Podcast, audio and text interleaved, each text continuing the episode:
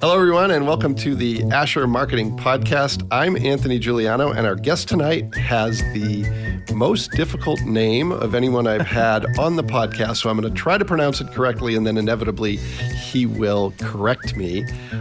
Helga Hinniger? That's pretty close. I go by Helgi just because I don't know why. I had to pick something, so that's Okay. what I picked. All right. Well, Helgi, thanks for being generous there that I, I got it wrong, even though you repeated it a few times before we started recording. It's all good. Well, thanks for being with us. Um, you are the dad of five kids. I am indeed, yes. Um, every man has to have one expensive hobby, and they'd be mine.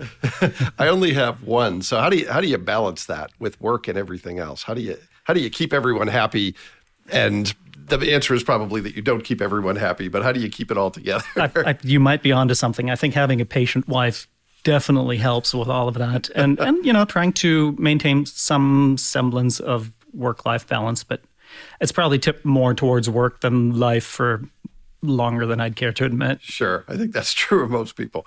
Well, you have a really fascinating story, so I want to get right to it. As we've discussed, you know, on this podcast, we talk about uh, career paths. We talk about the organization you work for. We talk about some of the projects you're working on. And you are not a U.S. native. So I want to hear a little bit about that. How did you make your way from Germany to the U.S. and what have you been doing ever since? Yeah. So I grew up in Berlin, Germany, West Berlin, uh, back in the day because the city was still divided. Um, I early on in my relatively early on in my life, um, while I was going to college in Hamburg, ran into a Fort Wayne native, and Ah. she sort of swept me off my feet and became my patient wife. So Okay. All right. um, we've been back and forth a number of different times. Um, you know, we're still both in college when we met.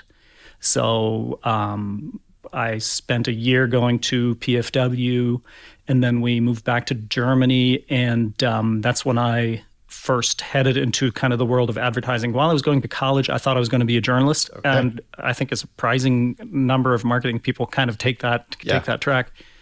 Um, and um, I'm going to start dating myself a whole lot real early, but uh, this was when um, that Pan Am flight got uh, bombed out of the sky over Lockerbie, and another intern just kind of walked into my office crying because they just decided that she was going to have to call um, the the relatives of those people that had just died and ask them for their reaction. Wow. And that was the first time I asked myself whether I really wanted to do this for a living or not. I mean, this was for a tabloid, so there probably would have been some other options, but um, sure. uh, ended up interning at an ad agency as a copywriter and um, the creative director. This was D'Arcy Masius, Benton and Bowles and, and Hamburg, so pretty big international shop. And um, the creative director there, when I left, told me that if I ever wanted a job, to come look him up, and I was uh, brazen enough to do Yeah, that and sure. started working there. Okay. All right. So so you came into this world as a writer. Yeah. And you're obviously bilingual. You speak very fluent and, and better English than most of the native English speakers I, I've met. Um, so you you have written creatively in both languages. Is that Yeah. true? Does what challenges does that present? Well, I mean, the biggest stuff that trips you up are kind of the the idioms. So when I the when we moved to the states the first time around, I sort of this was after a couple of two and a half years in the writing world, and I moved to Fort Wayne. I thought, well, my writing life is obviously over because who's going to be crazy enough to hire somebody, a, a foreigner, to do their copywriting Yeah. for them when there's all kinds of perfectly good Americans running around. um, so my first job here in Fort Wayne was actually at Instant Copy. I don't know if you were around Fort I do Wayne. when remember the name. Was a thing. Yep. Yep. Yep. Um, so you know, right here downtown, and um, worked in pre-press um, because I'd played enough. So when I first started writing, like my tools of the trade were a pad of paper and a pencil. Yeah. And uh, was that on Van Buren Street, just north of Journal Gazette, or do I have that wrong? no? Ferguson was uh, right across from the courthouse on uh, 803 South Calhoun Street. Got it. Got it. Got it. Okay. Still know their phone number by heart too. um, so, um, oh no, I'm sorry. The uh, instant copy that Yes. was um, right where, basically, where the fancy steak pla- place. The name of which I can't think of right now. Ruth Chris. Okay. Ruth's All right. Chris, Okay.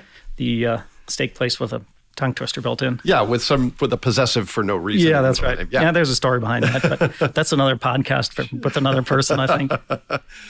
Um, so, anyways, um, I worked there in pre-press for about a year, and this was back before agencies had color printers, and the Ferguson folks would come down there and um, just you know print out layouts, and uh, started a conversation with them, and you know you get to know people, and they told me that they were about to lose a copywriter that was uh, starting his own music business. So I put my book together and applied because I figured I didn't have anything to lose, and uh, they were nice enough to hire me. And um, so you asked about the things that trip you up. I did. I was known for some Helgeisms early on. you know, when you write stuff and Sure. you kind of think you know what you're doing, and then somebody says, "Well, that's not really. I think what you're trying to say there."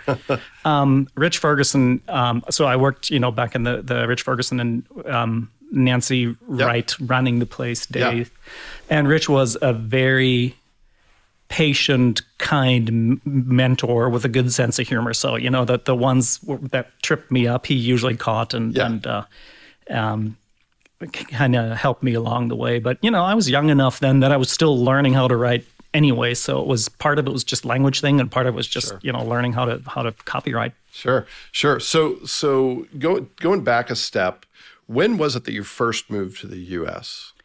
That would have been in '94. Okay, so '94. Yes. So um, that's actually when I first moved to Indiana. It was '94 from Massachusetts. Did what were your first impressions of Indiana, of the U.S., of of everything you were you were confronted with, if you will? Yeah. Um, so I actually, the first time I came to Indiana was in the winter, a couple of years prior. So obviously I thought it was brown and cold. Yeah, kind of like it is today on April 20th when we have Yeah. snow and brown and cold. Yeah. well, the grass is green under the snow, so Yeah. we've got that going for us. so I thought that, and I mean, when you grow up in Europe, and especially in, in West Berlin, where you're a, where you were around a lot of Americans, because I lived in the American sector, so I grew up with Hueys flying overhead, and, and you know, American military vehicles going down the, the main street from time to time. And you watch TV shows about the states, and it's not like I ever I, I grew up dreaming of moving to the states, but I was definitely intrigued. You know, you are exposed to an awful lot of American culture growing up in Europe. So to me, it was just a. I, I came here kind of with a sense of wonder and exploration, maybe. And I mean, I also came here to, you know, hang out with my girlfriend. Yeah, so there, yeah. there was that. Sure, sure. So you're you're at you're at going back to where we left off. You you went to Ferguson and you were there for quite some time, correct? Yep. Yeah, I was at Ferguson for I think seven years altogether. I left for a little while to work at Vorderman Volkswagen. Vorderman was one of our clients at the time, and I was kind of in a phase where you know I kind of tipped into copywriting and marketing communications by by accident, right? I mean, you know, I had this internship, I had this opportunity, I took it. And um, I kind of fell in love with Vorderman. This was just when they were moving from their like little place on Lay Road to the big dealership that they're still in today, and started moonlighting there just because I like cars. Yep. And um, worked on Saturdays a little bit, and then they asked me if I wanted to come sell cars for them. I'm like, sure, I'll try it. You know, was a good way because it was just a good way to explore whether something else would be better for me. And Sure. the first like deliberate sort of career move that I made turned out was not really for me. I enjoyed it for like a year Yeah. and then I started missing creative work. I also started missing having Saturdays off. Yeah, for sure, for sure. Well, I don't know if you've experienced this with your with your older children, and I've experienced it recently with. I only have one one child. My son is 21, and he is doing a little hand wring- wringing about career choice. And I said, "Welcome to the rest of your life. You you will have that thought from time to time, even if you're fulfilled in your work." yep. And so I think all of us um, have you know a sense that the grass may be greener somewhere else. We want to explore careers, and sometimes you do that, and you find out the career you were in was the right career for you, but you do that through trial and error. Yeah. But, you know, it's also, I think, fun to just go try new stuff. Sure, sure. I mean, after that year at, uh, or year and a half at Vorderman, when I figured out that uh, I didn't really want to do this anymore, actually, is one of those aha moments. I was out, I lived on three acres back then. I was mowing the yard and I was like halfway through mowing the yard and thinking about the fact that actually I was on vacation from Vorderman for the first time. I'm like, oh, this is really nice. I get to see my kids. And I'm like, what am I doing? so I shut the mower off. and I went inside to see my wife and I said, Would you mind if I like started looking for a job in advertising again? Because I don't really want to do this car sales thing anymore. And she Yeah. looked at me and said, I was wondering when you're going to figure that out.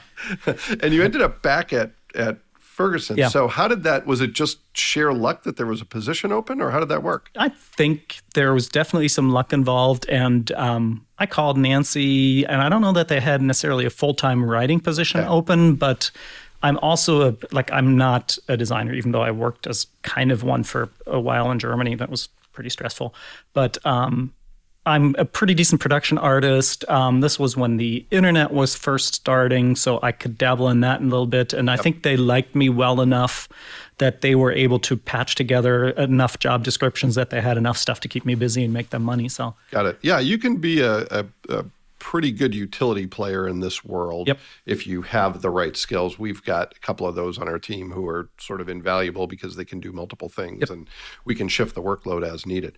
So, so I, if I remember correctly from looking at your LinkedIn profile, it was Ferguson. Was there another job between Ferguson and Fort Wayne Metals? Do I have that yes, right? the, the, that job was in Germany. Okay. Yeah. So um, we decided at some point in our lives that it might be time to go back to Germany for a variety of reasons, but the, the most important one was I really wanted my kids to experience what yeah. it was like to grow up in, Sure. in Germany.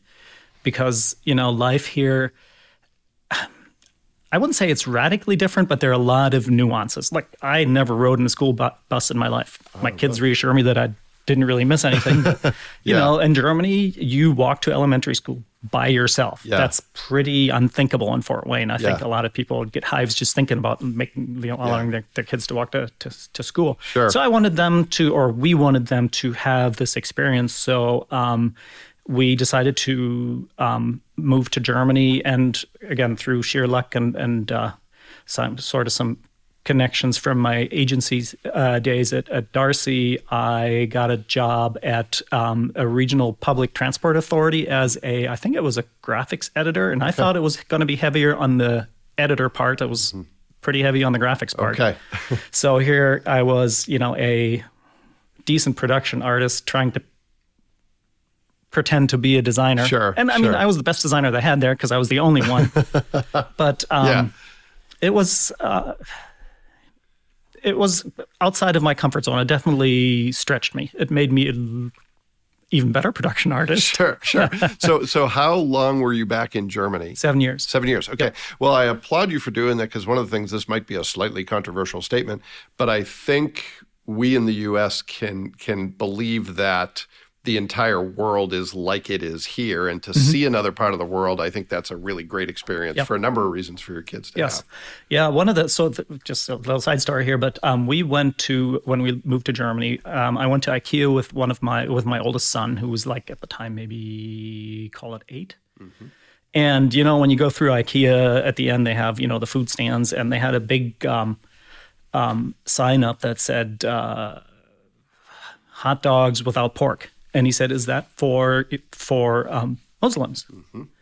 And I said, "Yeah, because you know he grew up. Uh, he went to school with a number of Turkish kids, which is pretty normal in Germany." And he looked at me and was like, "Isn't it funny how in America everybody's Christian?" I'm like. I'm glad I brought you here.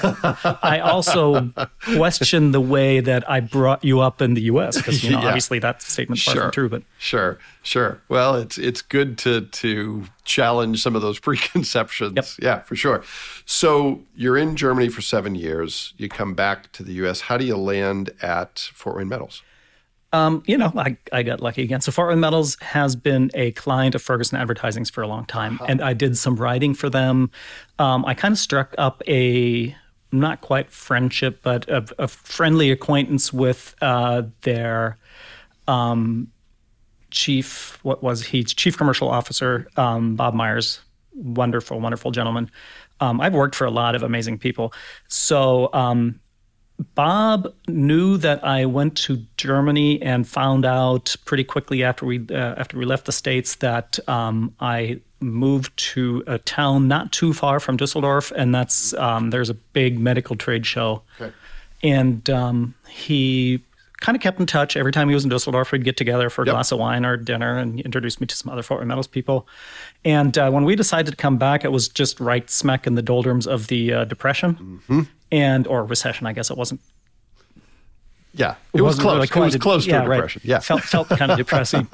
um, and I reached out to a number of different people, including um, John Ferguson, Mm-hmm. and he mentioned to Bob that actually I reached out to Bob too, but I think my email got caught in spam, so that was strange. Um, so John um, made Bob aware of the fact that I was thinking about coming back, and I think Bob would, was at a point where I mean he was handling the marketing communications for all of Fort Metals, which had grown at that point to about 550-ish people Yeah. selling internationally. Yeah. You know, going to trade shows in multiple Sure. different countries, and I think Bob saw the opportunity to hire somebody that could take that off of his hands. So I got an email out of the blue saying, "Let's talk." Okay. While so, in Germany. so your position was a new position in effect. Yeah. Okay. All right. And now I'm going to transition to talk a little bit about Fort Wayne Metals because I think most people in Fort Wayne know the name, but the rest is kind of a mystery. I mean, my you and I talked before we hit record, but my knowledge is very limited. I, I believe there's a plant in Ireland, and the only reason I know that is because I know Scott Glaze started J.K. O'Donnell's and was inspired by some things he saw in Ireland and Yes. brought some pieces back from Ireland.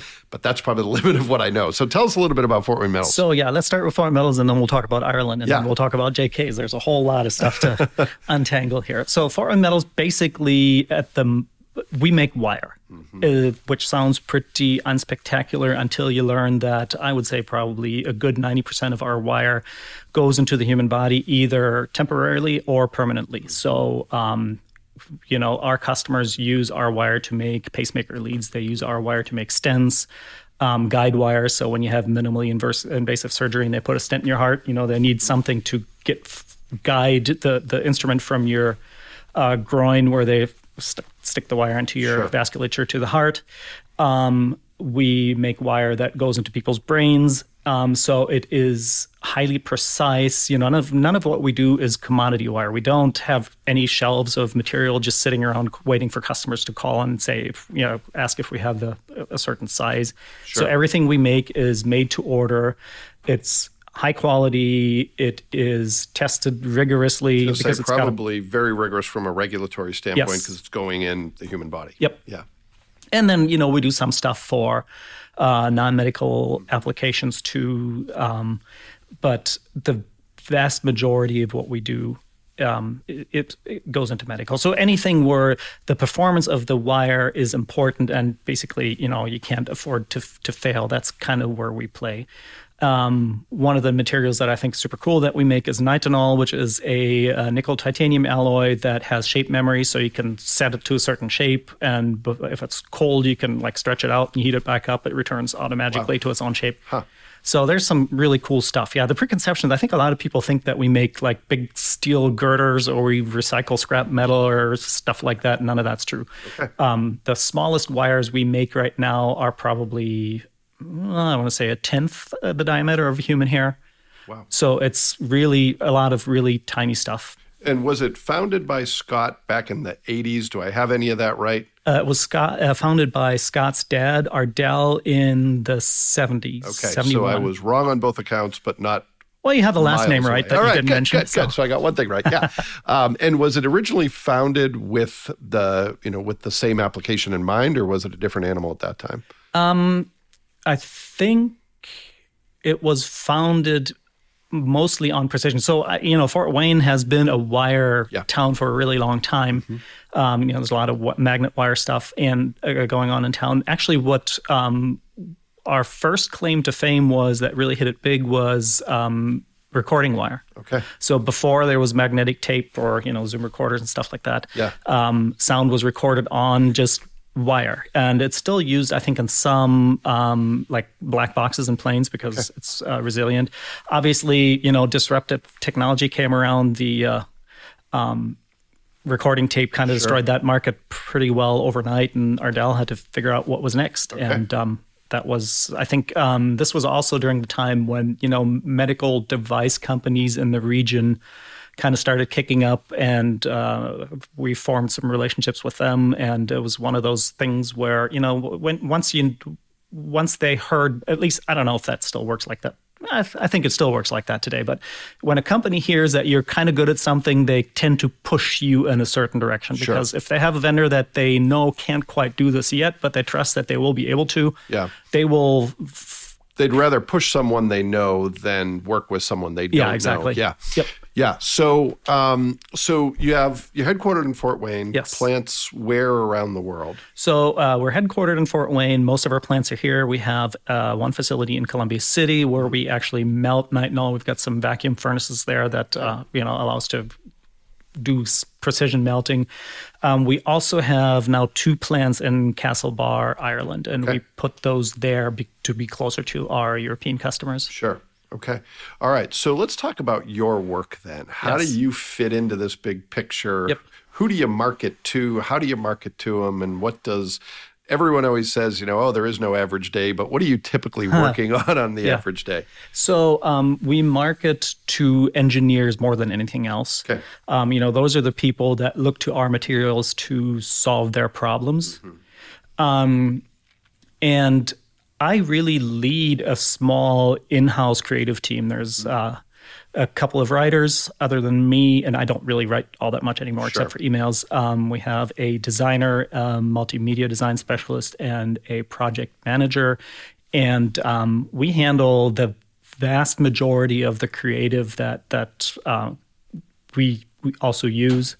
Um, we have a couple of other companies that we help out. We also handle the strategic internal communications. So, to your point, there is really no typical day. Sure. But you know, we try to keep up with the demands of Fort Metals. We try to make sure that we look good, that our materials are easily understood in multiple languages, that our employees know what's going on, that we you know take a look at new channels, uh, both internally and externally.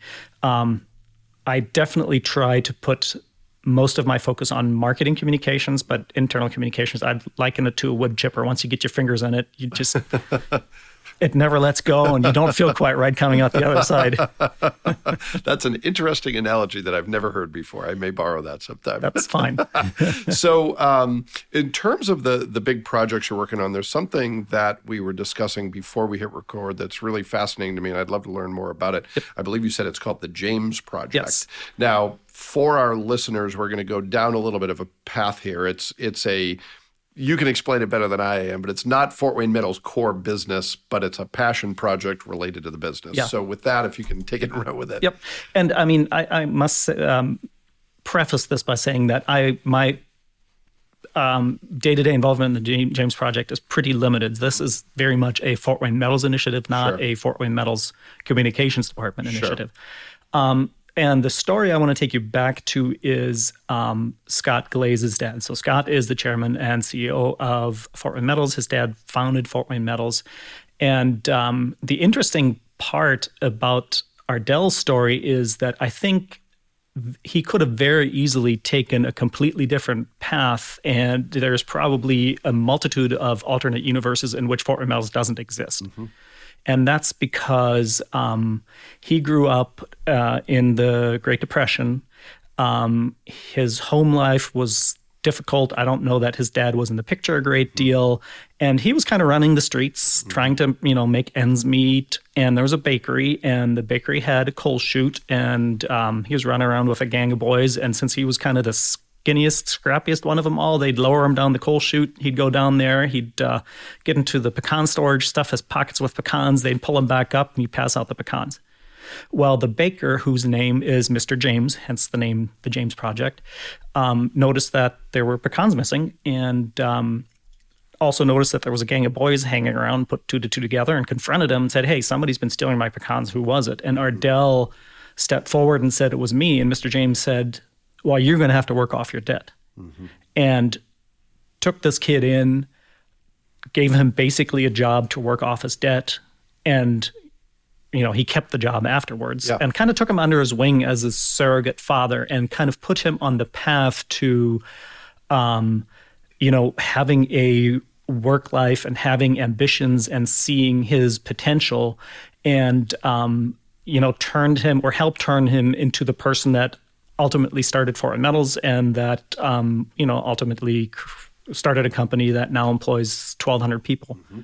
And um, the James Project, I think, is Scott's way of paying that forward a little bit. So um, he bought the old Mr. Wiggs building on Hanna Street that I think had been a church and just kind of been sitting empty for a while, refurbished it completely, and turned it into a manufacturing facility um, with the purpose of making work available to and making opportunities available to Fort Wayne Southeast Side. Mm-hmm. So, um, you know, this is a demographic that we've been trying to attract for a little while, and um, there are just so many roadblocks for um, them to come to work for Fort Wayne Metals. We have a pretty uh, rigorous testing um, system to screen applicants. That um, if you haven't had, you know, uh, the, a great high school education, you might not be able to pass. We're by the airport, no bus runs there. So if you don't have a car, you're not going to be able to come work for us. Um, the James Building is by a bus stop on Hanna Street. Um, we will hire people there without the screening and basically train them on the job until they can um, pass the test and then go on to become, uh, you know, a wire drawer or, um, you know, t- t- basically to to fulfill any function at Fort Wayne Metal. So it's a, really a way to give people a, a leg up sure. um, and and allow I think it's kind of Scott's way of trying to do for other people what um, Mr. James did for for his dad. Yeah, yeah. Well, that's that's fascinating, and it's uh, what's interesting. One of the many things that's interesting to me about Fort Wayne Metals is it's not one business. There have been other enterprises that yep. are part of the umbrella organization, yes. if you will. Um, you know, you, you mentioned J.K. O'Donnell's, mm-hmm. and that's one of the things that I, I learned over the years is that Scott Glaze actually started J.K. Yep. O'Donnell's. Um, there was also at one point, I think there was, I don't know if it still exists, a fish farm that was involved. Yep. So, yeah, we did what are some of the other enterprises that are current or, or that have been part of the business? So, J.K.'s is another great story, I think, of, of Scott just doing something because it's the right thing. This was, you know, so um, you remember what Fort downtown, uh, Fort Wayne downtown was like. When I worked at Ferguson, you yeah. know, the sidewalks got rolled up at about 5 p.m. and downtown yeah. was dead. I tell my younger coworkers that when I, I started working at Asher in 2004, mm-hmm. so not all that long ago, but my lunch choices were Coney Island, Double Dragon, Dash In, Loaf and Ladle, and that was about it. Yeah. And now you could go to a different place every day, and still in a month you wouldn't have hit every option you yeah. have. Very different environment at that time. Yeah, when I first started started uh, working downtown, Dash In didn't exist. Okay. All right. Um, so we had, I think, Coney Island, Cindy's, I think the Cindy's. soda fountain. Okay. Which, if you haven't been to the soda fountain, huge shout out to uh, okay. down in Lincoln Tower. If, right. if, you like milkshakes, that's the place to be. Oh, really? Yeah. I pass it. I often walk to work from about a mile away, yep. and I pass it, but I've never been in there, so yeah, I have to give it a shot. You, you, you really need to. That's the whole reason I do this podcast right. is to learn great places to eat. No, so you mentioned, you know, Jay. What here's here's what I saw happen downtown. Is you first the library was built, and I was like, oh, that's a cool building that didn't have to be a cool building. That's kind of nice. Mm-hmm. And then J.K. O'Donnell's was was not too long after that, and I was yep. like, "Oh, this." Because I'll, I'll admit I was skeptical when I heard there's going to be an authentic Irish pub I was like, what's it going to be at Bennigan's? Yep. And then all of a sudden I was like, oh, I was wrong. This is really cool. Yeah.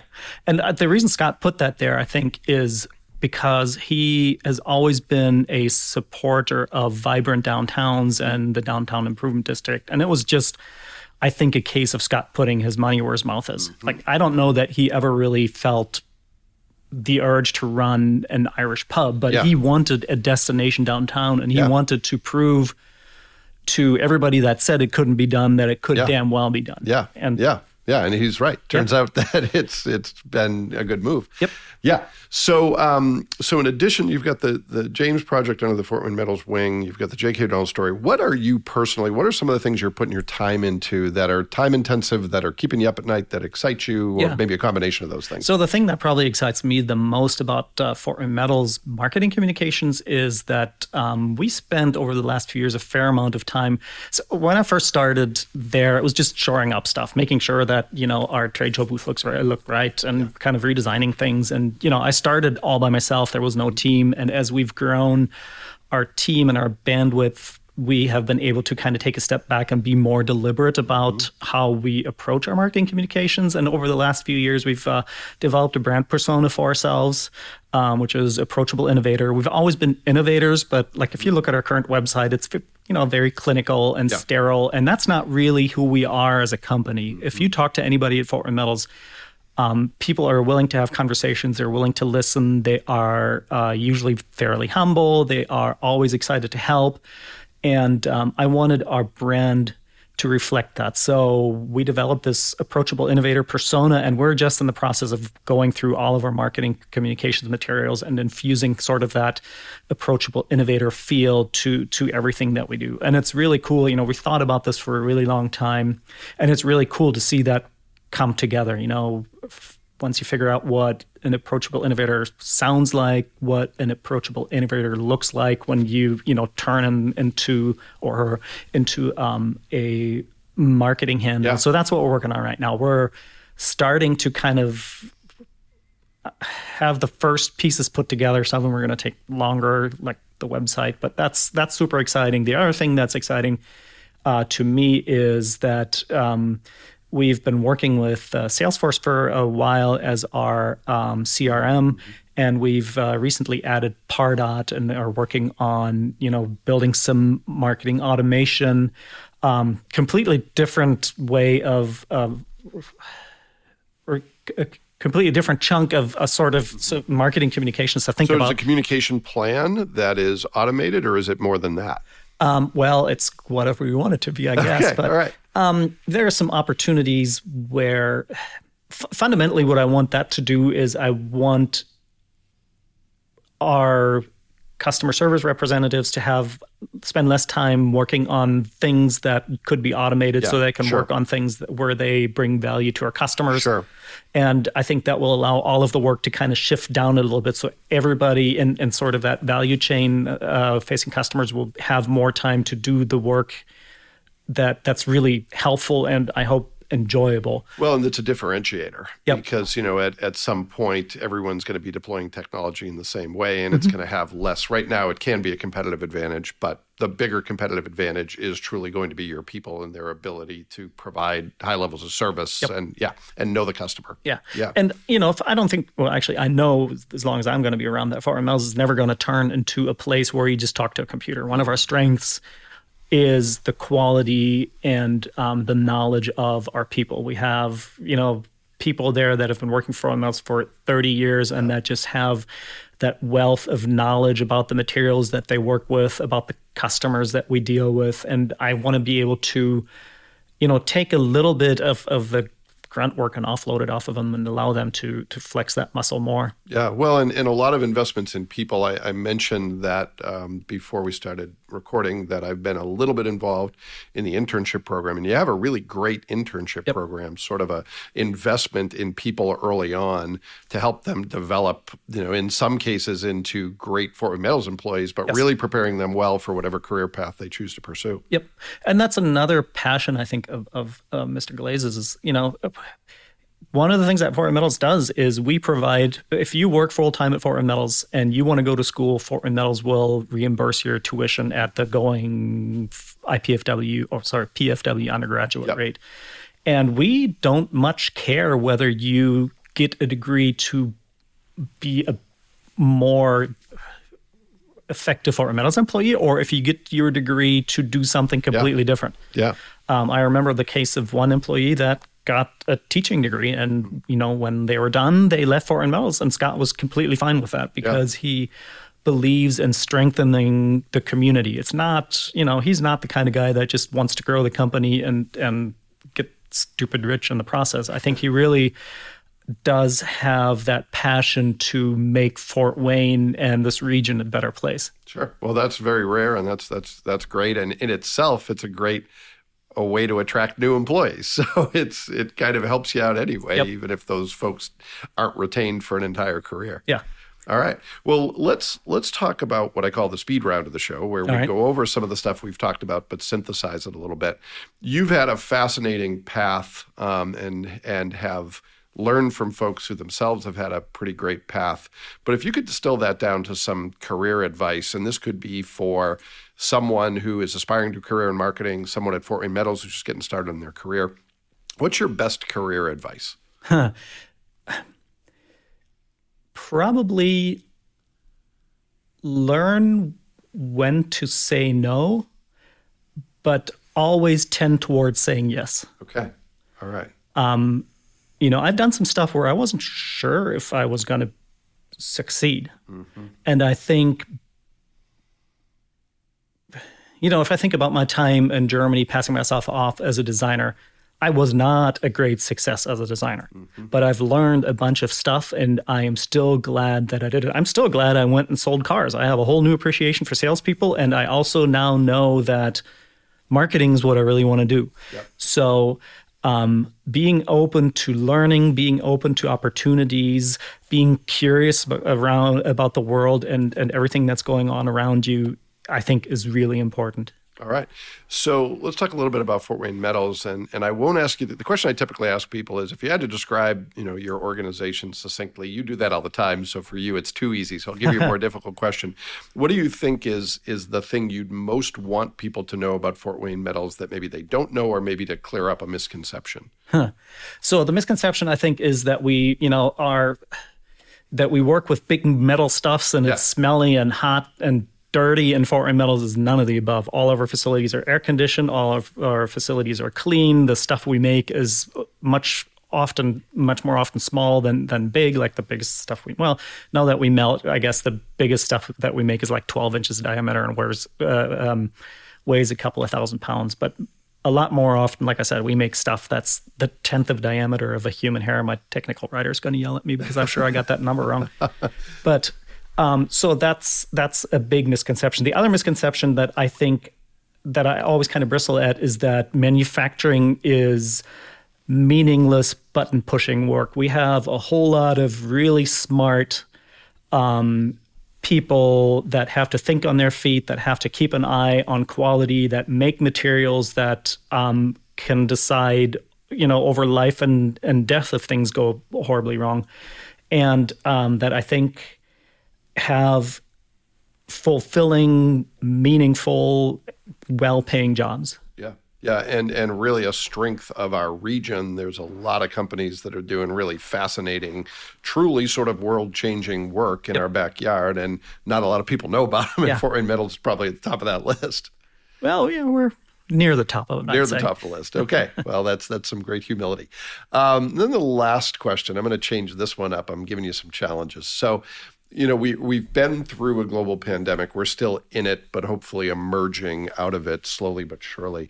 What have you learned in the last year plus that? You're, you're going to take into the future and, and use, and what do you think other people could learn from from what we've experienced? I don't know. I'm I'm guessing this has been said before by smarter people than me, but I think what I've learned is that if you look for it, there's always opportunity. Um, the last year, year and a half have been really hard for I think all of us. But if you look at remote work, you know, if you look at all the things that weren't possible that all of a sudden became possible overnight. Um, if you think about the way that th- people are thinking differently, um, I think there's just, if you look at things the right way and have maybe the right people to support you and and help you along, you can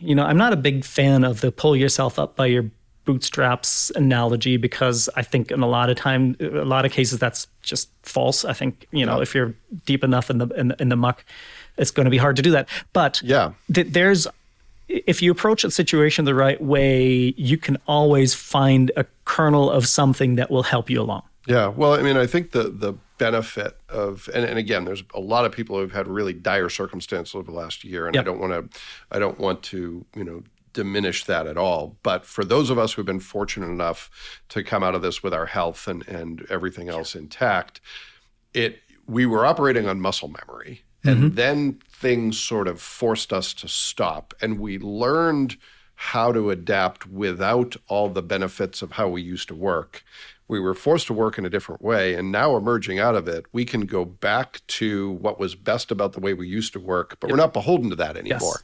We've learned some new skills that hopefully can be.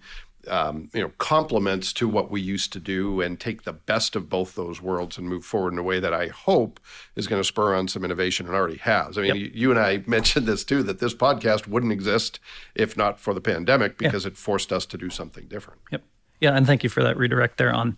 I mean, there are definitely people that have suffered in this pandemic in ways that will make it really hard to find that kernel of positivity. Sure. And I did, definitely didn't want to discount that. Sure, sure. Yeah, well, I think again, it's it's one of those things where um, you know you have to sort of individual. You have to you have to respect the individualized experience and yep. know that everybody's gone through this a little bit differently, but there are opportunities if you look for them. And that was true during the recession, as you learned from a job standpoint. That's true if you move to a different country. That's true if you change careers. And that's true even emerging out of everything we've been through the last year. Yeah, fact. Yeah. Well, it was very nice to meet you. You and I had not met, I don't think, in the real world. No, I don't think so. Tonight, although I knew you a little bit from the internet. So it's a pleasure talking to you, and I'd, I'd love to talk more in the future. And I hope everyone enjoyed this episode as much as I did. Thank you for listening. We'll be back next week with another great guest. Thanks for joining us, and we hope to see you again in the real world sometime soon.